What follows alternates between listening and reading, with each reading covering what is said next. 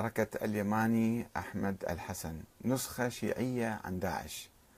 تؤمن بالقوة للسيطرة على المجتمع ولا تؤمن بالديمقراطية ولا بولاية الفقيه.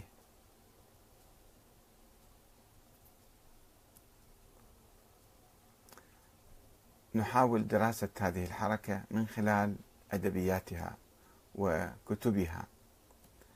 ولا نعتمد على أي مصدر آخر. فهل هي كذلك أم هي حركة سلمية ثقافية دعوية فقط؟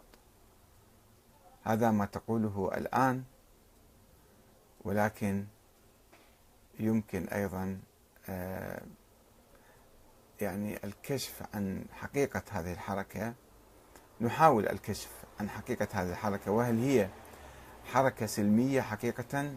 وثقافية ودعوية أم أنها تمتلك جيشا أو تسعى إلى تأسيس جيش جيش باسم جيش الغضب فإذا كانت في تفكيرها هي تؤمن بالقوة للتغيير والإصلاح وتدعو الناس إلى الانتماء لهذا الجيش ما تسميه جيش الغضب فهل هي حركة سلمية إذن؟